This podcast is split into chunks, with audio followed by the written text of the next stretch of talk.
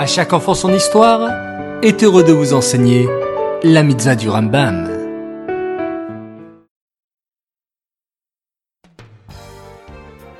Bokertov mes chers enfants, j'espère que vous allez bien et que vous êtes en pleine forme. Baou Hashem. Aujourd'hui, j'aimerais partager avec vous la mitzvah du Rambam. C'est la mitzvah négative numéro 154. C'est l'interdiction qui nous a été faite de faire des prélèvements sur les récoltes de manière désordonnée. Après avoir expliqué les jours précédents qu'est-ce que la récolte, le maaser, la terouma, le Rambam aujourd'hui nous explique qu'il y a un seder, un ordre, comment faire les prélèvements.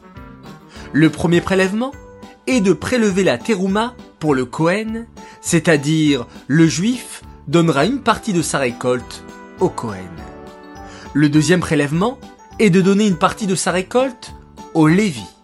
C'est ce qu'on appelle le Maaser Rishon. Enfin, le troisième prélèvement est le Maaser Sheni.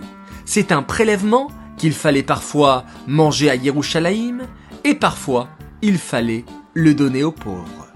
Le Rambam nous explique que si je ne respecte pas cet ordre, alors je transgresse un interdit de la Torah, la mitzvah négative numéro 154.